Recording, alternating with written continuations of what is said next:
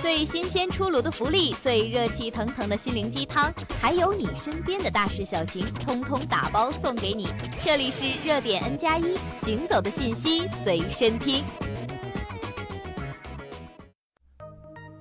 近日，交通运输部联合多部委组织开展了网约车、顺风车安全专项检查。今天，交通运输部新闻发言人吴春耕在新闻发布会上介绍了检查的最新进展。吴春耕表示，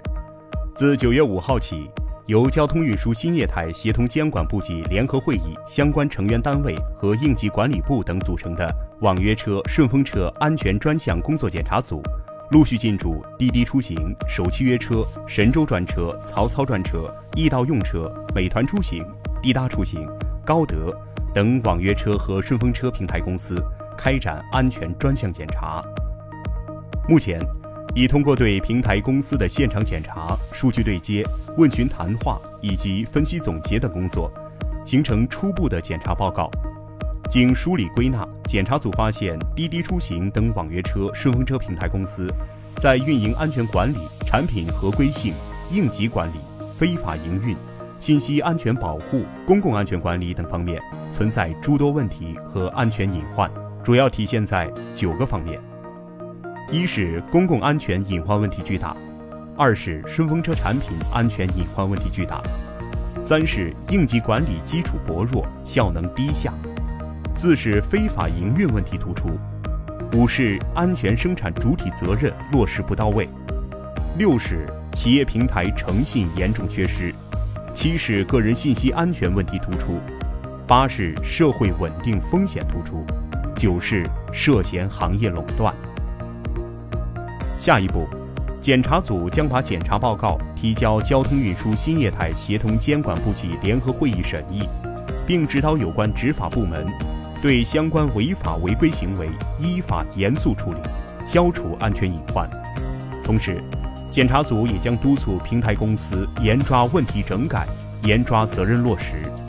推动检查发现的问题和隐患整改到位，巩固安全检查成果。促进行业健康发展。后续检查工作及处理结果将适时向社会公布。同时，交通运输部也提醒各网约车、顺风车平台公司，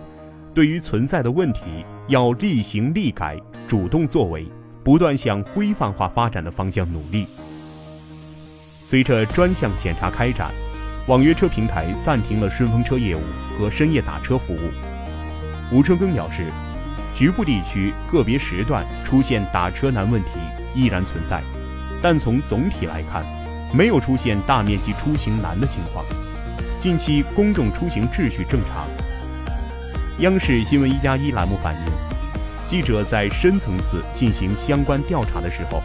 发现各个城市出租车的保有量和深夜运行的数量，仅仅出租车就几乎可以满足大家出行。与此同时，交通运输部也在指导各地积极采取多种措施，丰富和完善运输服务模式，保障乘客便捷出行。一是鼓励巡游车企业和网约车平台公司增加运力保障，确保夜间时段运力供应，特别是机场、火车站、汽车客运站、商圈等人流密集地区的运能供应，满足人民群众用车需求。二是督促出租车企业做好驾驶员管理，自觉提升服务品质，增强安全意识，严厉打击拒载、绕路、挑客、乱收费行为。三是指导城市公共交通企业提高发车频率，延长运营时间，合理开通夜班车，保障人民群众出行需求。四是严厉打击非法营运行为，维护市场公平竞争秩序。那么，网约车整改之后，对您的生活影响如何呢？欢迎在评论区留下您的神评论。感谢收听本期节目，更多精彩敬请锁定热点 N 加一。